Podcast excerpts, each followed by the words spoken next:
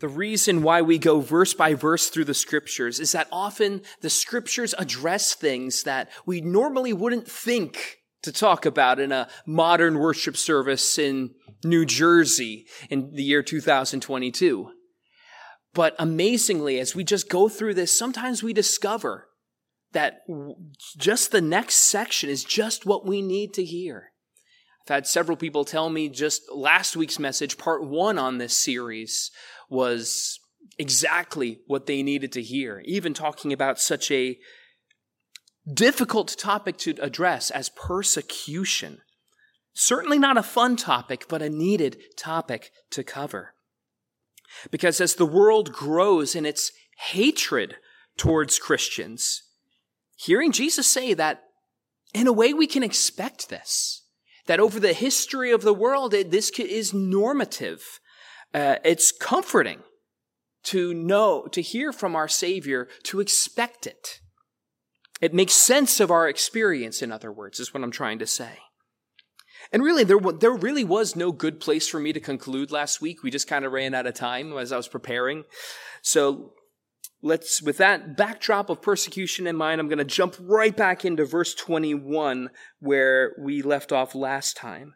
Because the next verse in this series continues the thought saying, brother will deliver brother over to death, and the father his child, and children will rise against parents and have them put to death. Is anything absolutely more tragic than that thought? as a father myself, that's, uh, you can't imagine such a thing. But it absolutely does happen. It's happened all throughout the history of the world. And before we dive into that, you know, the, it, the principal point is largely applicably true to all of us. The gospel absolutely will divide families. Not always violently like we saw in the text, but it happens. I mean, I'm sure some of you are the Jesus freak outcast of your family, are you not? or some of you may, maybe, maybe when you came to Christ, everyone was like, what happened to you? Oh, you've changed since you became a Christian. What's up with you? Or maybe or maybe the opposite happened in your family. Maybe it was a child that grew up in your home that was, grew up and was like, what is up with you? Uh, you're not with the times. What's, you're different. I'm not like you. It's, that's the divi- that at the very least is a division that we experience as Christians. But to this day, many are put to death for their faith, even by people in their own families. As we discussed last week, I mean, this, this book itself is illegal in some 52 countries today. And there are many places where if you convert to Christianity from the prominent cultural religion or belief in the area, you can be put to death legally in many countries. And so, who's going to discover if you have a private faith in Jesus? Who's going to discover you reading from the Bible, specifically the New Testament. It's going to be a family member. And so, in those areas where it's illegal, it's often a brother, a parent, a father who thinks that they're serving God by pointing it out and having this done to you. Tragic, but it happens. And the reason they do so is in verse 22, where it says, You will be hated by all for my name's sake. We really covered this last wor- this this point last week, but because you're a Christian, the world is going to hate you. Because the world hated Jesus first.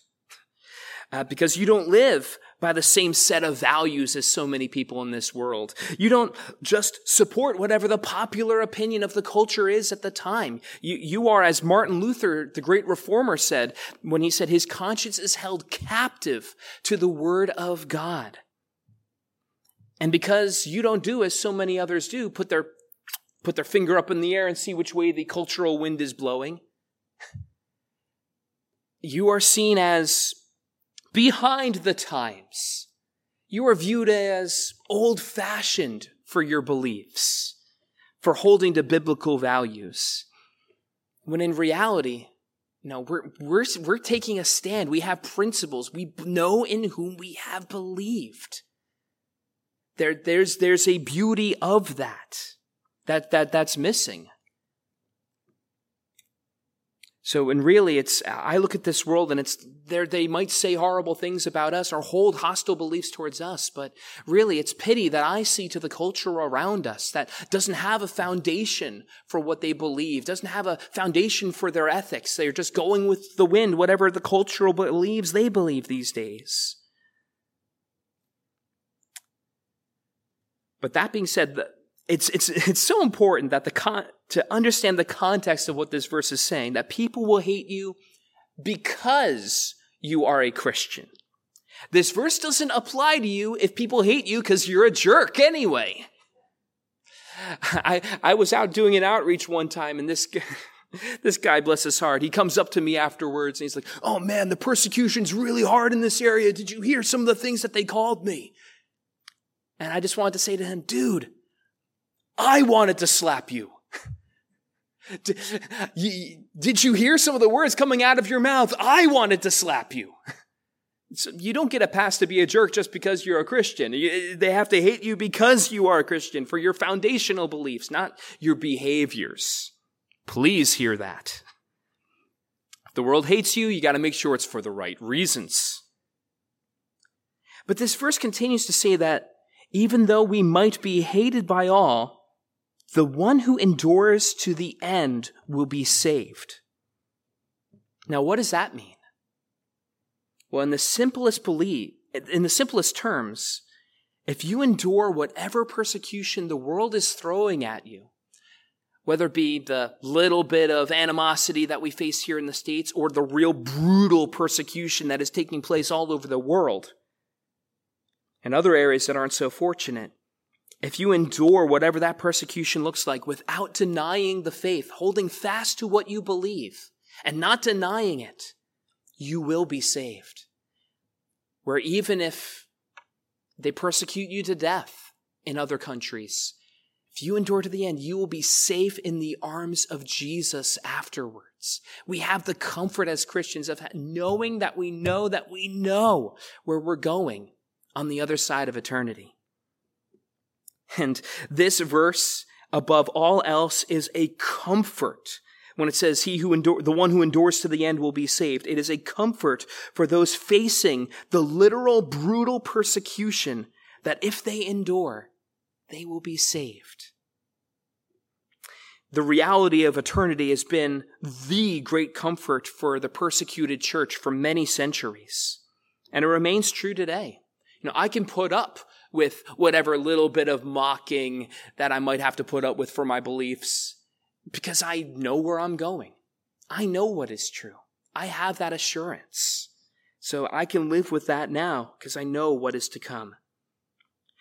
But there is an opposite side to this verse, implying the one who does not endure to the end will not be saved.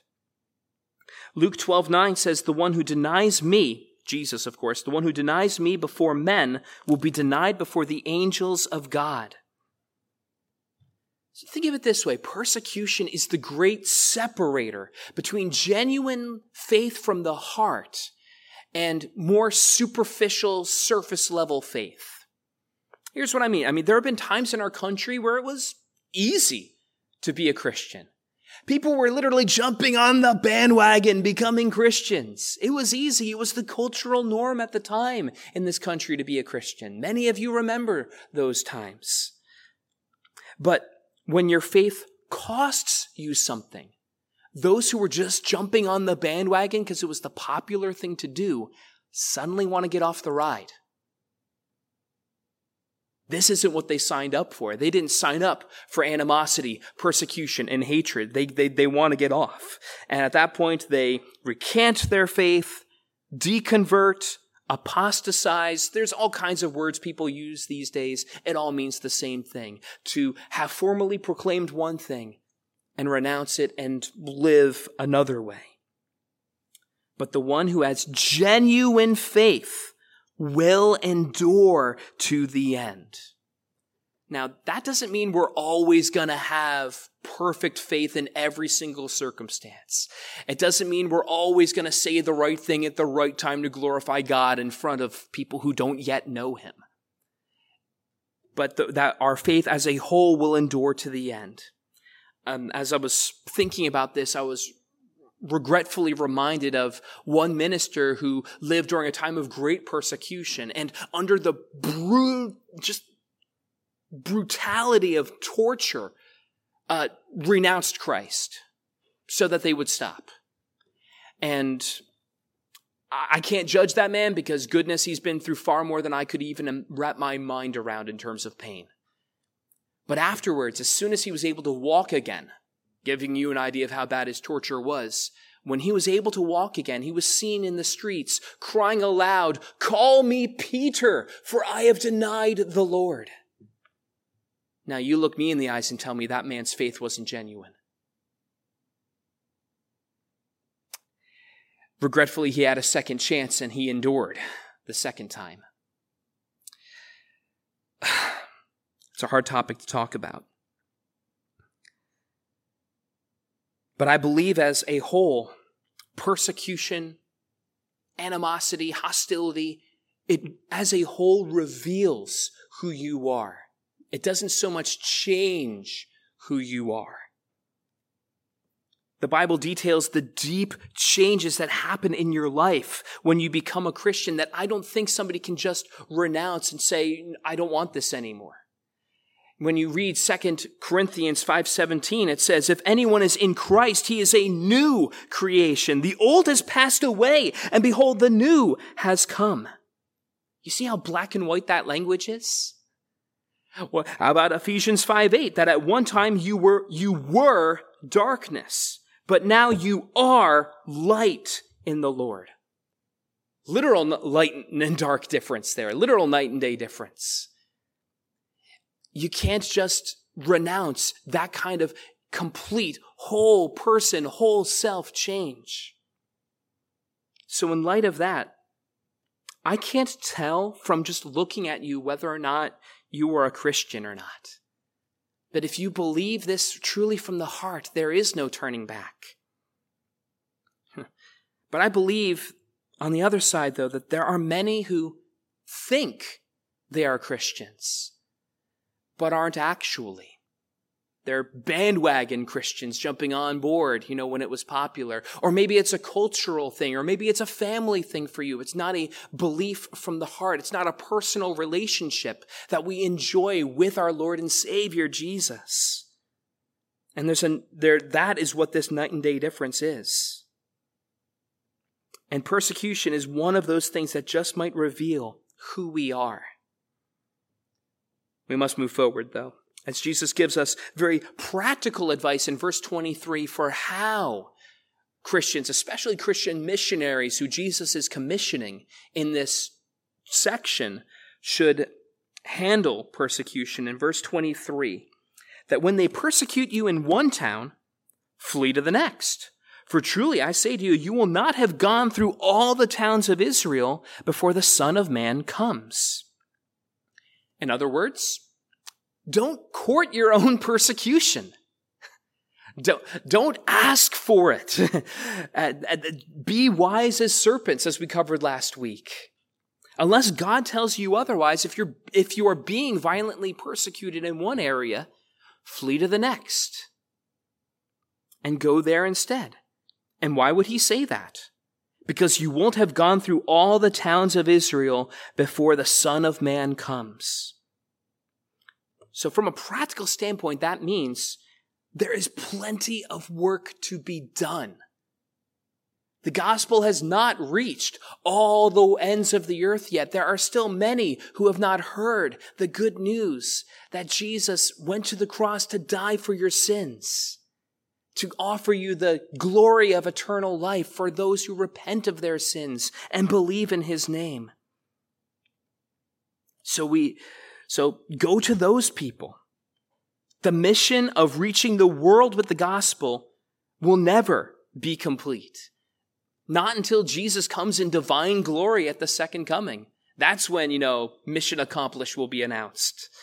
But until then, if you hit a roadblock, go around it. Find another avenue for the gospel. Find those who are hungry to hear the good news. So let's get practical for a moment. What about South Amboy? Let's, let's look at this lens ourselves. Are we facing violent persecution here in South Amboy? Mm, no. Is every person in this town a Christian?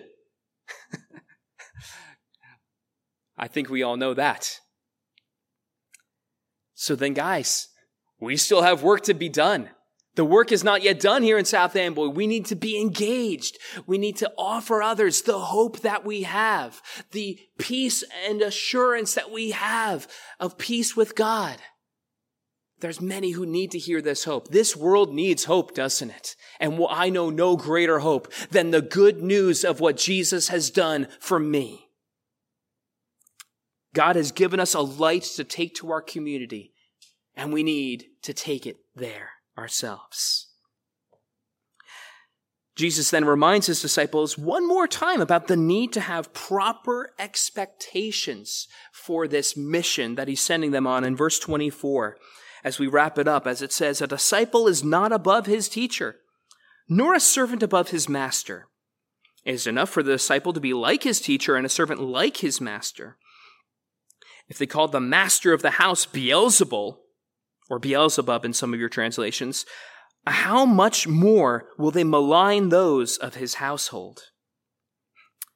Beelzebul or Beelzebub was a term that referred to the prince of demons or the ruler of demons that we know today as Satan. So think about what Jesus is saying here in this verse. They hated Jesus so much that they called the Son of God Satan. That takes a lot of hate. The Gospels mention multiple times that he was called Beelzebul by his detractors. So it was probably a common insult that Jesus' detractors probably told him all the time, sadly, or at least said about him commonly. So Jesus sets up a simple point. If the culture is so against Jesus and against his teachings that they will call Jesus himself Satan, what are they going to call you guys? Because Jesus was at least the holy and perfect Son of God who was sinless. Some of the things the world is going to call us aren't going to be completely unfounded because we all have sin in our lives. We don't live up perfectly to the holy and perfect standard that God has given us, which is why we need a Savior. But it makes those slanderous remarks have a sting to it. But we need to remember where it comes from. You won't believe some of the things I have been called over the years simply because I believe in Jesus. I've been called a bigot I've been called homophobic. I've been called transphobic. I've been called ignorant, prude, backwards thinking, uncaring, misogynistic, and a list of profanities that I can't even mention from the pulpit. I've been called every name in the book. And for the record, I am none of those things. And those of you who know me know that.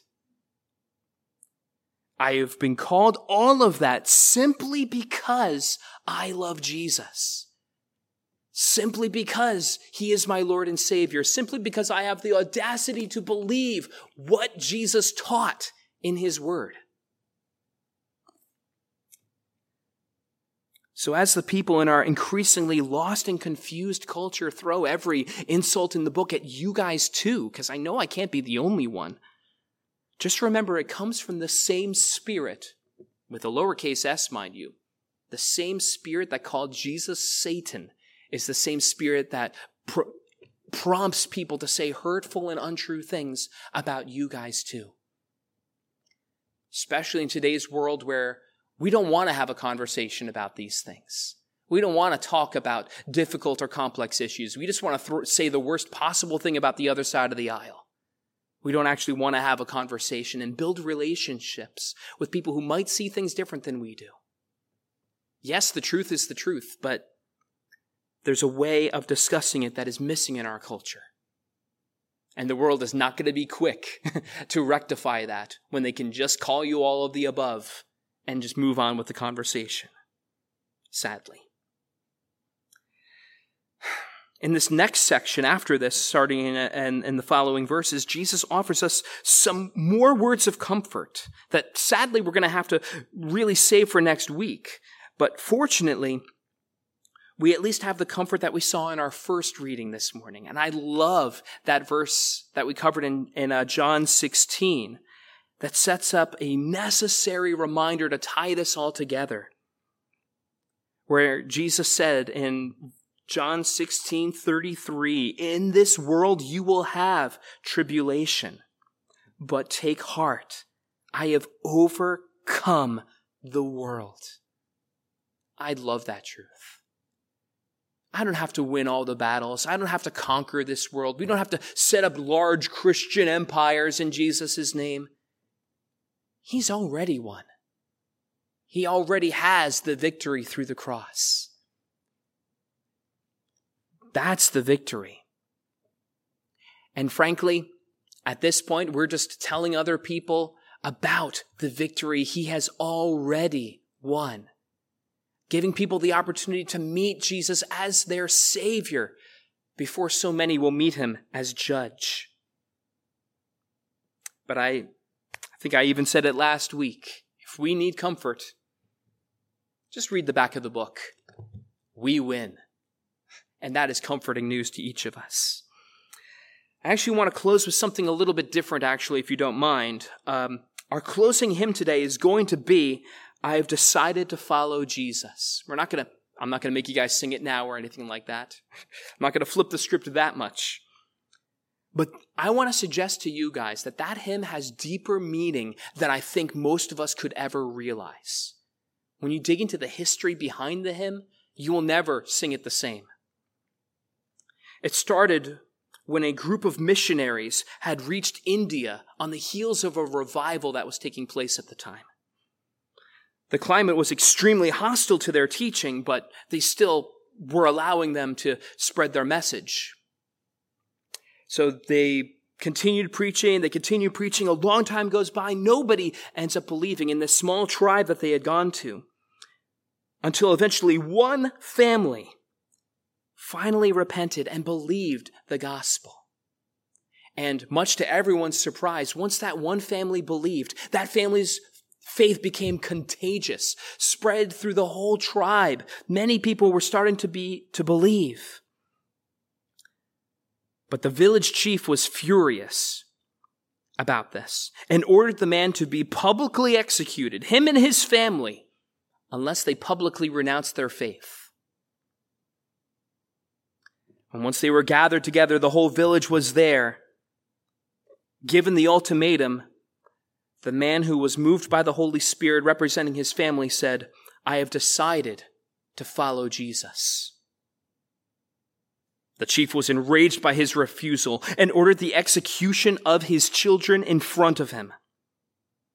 And after their faith was sealed before the whole village, the chief looked at him again and offered him another chance to, re- to renounce his faith and he would be spared. The man replied, Though no one joins me, still I will follow. He then proceeds to murder his wife in front of him. He was asked one last time, with nothing left, to renounce his faith, to renounce Jesus Christ. And at that point, he uttered profound words The cross before me, the world behind me no turning back. And he was executed. How's that for someone whose faith endured to the end? But after the man was executed, something unexplainable happened. The chief was in shock. He couldn't understand why a man would lose his life and his own family over a man who lived 2,000 years ago on another continent. He couldn't understand why he would lose his, so much over the name of Jesus. Why was this man so important to him? And in something that can only be explained by a movement of the Spirit of God, the chief spontaneously declared before the whole village, I too belong to Jesus Christ. And one by one, slowly but surely, the rest of the village joined in. Moved by this man's faith, they, so many, received Christ that day and believed in the gospel that this man had been proclaiming alone for so long. And this song was written in memory of this man's last words, where the persecution that was taking place on him and his family gave way to revival in that area. And you'll even notice in your hymnals when we turn to it later, you'll say, you'll notice on the, I think it's at the bottom, it mentions it's a folk melody from India. It's where this song came from.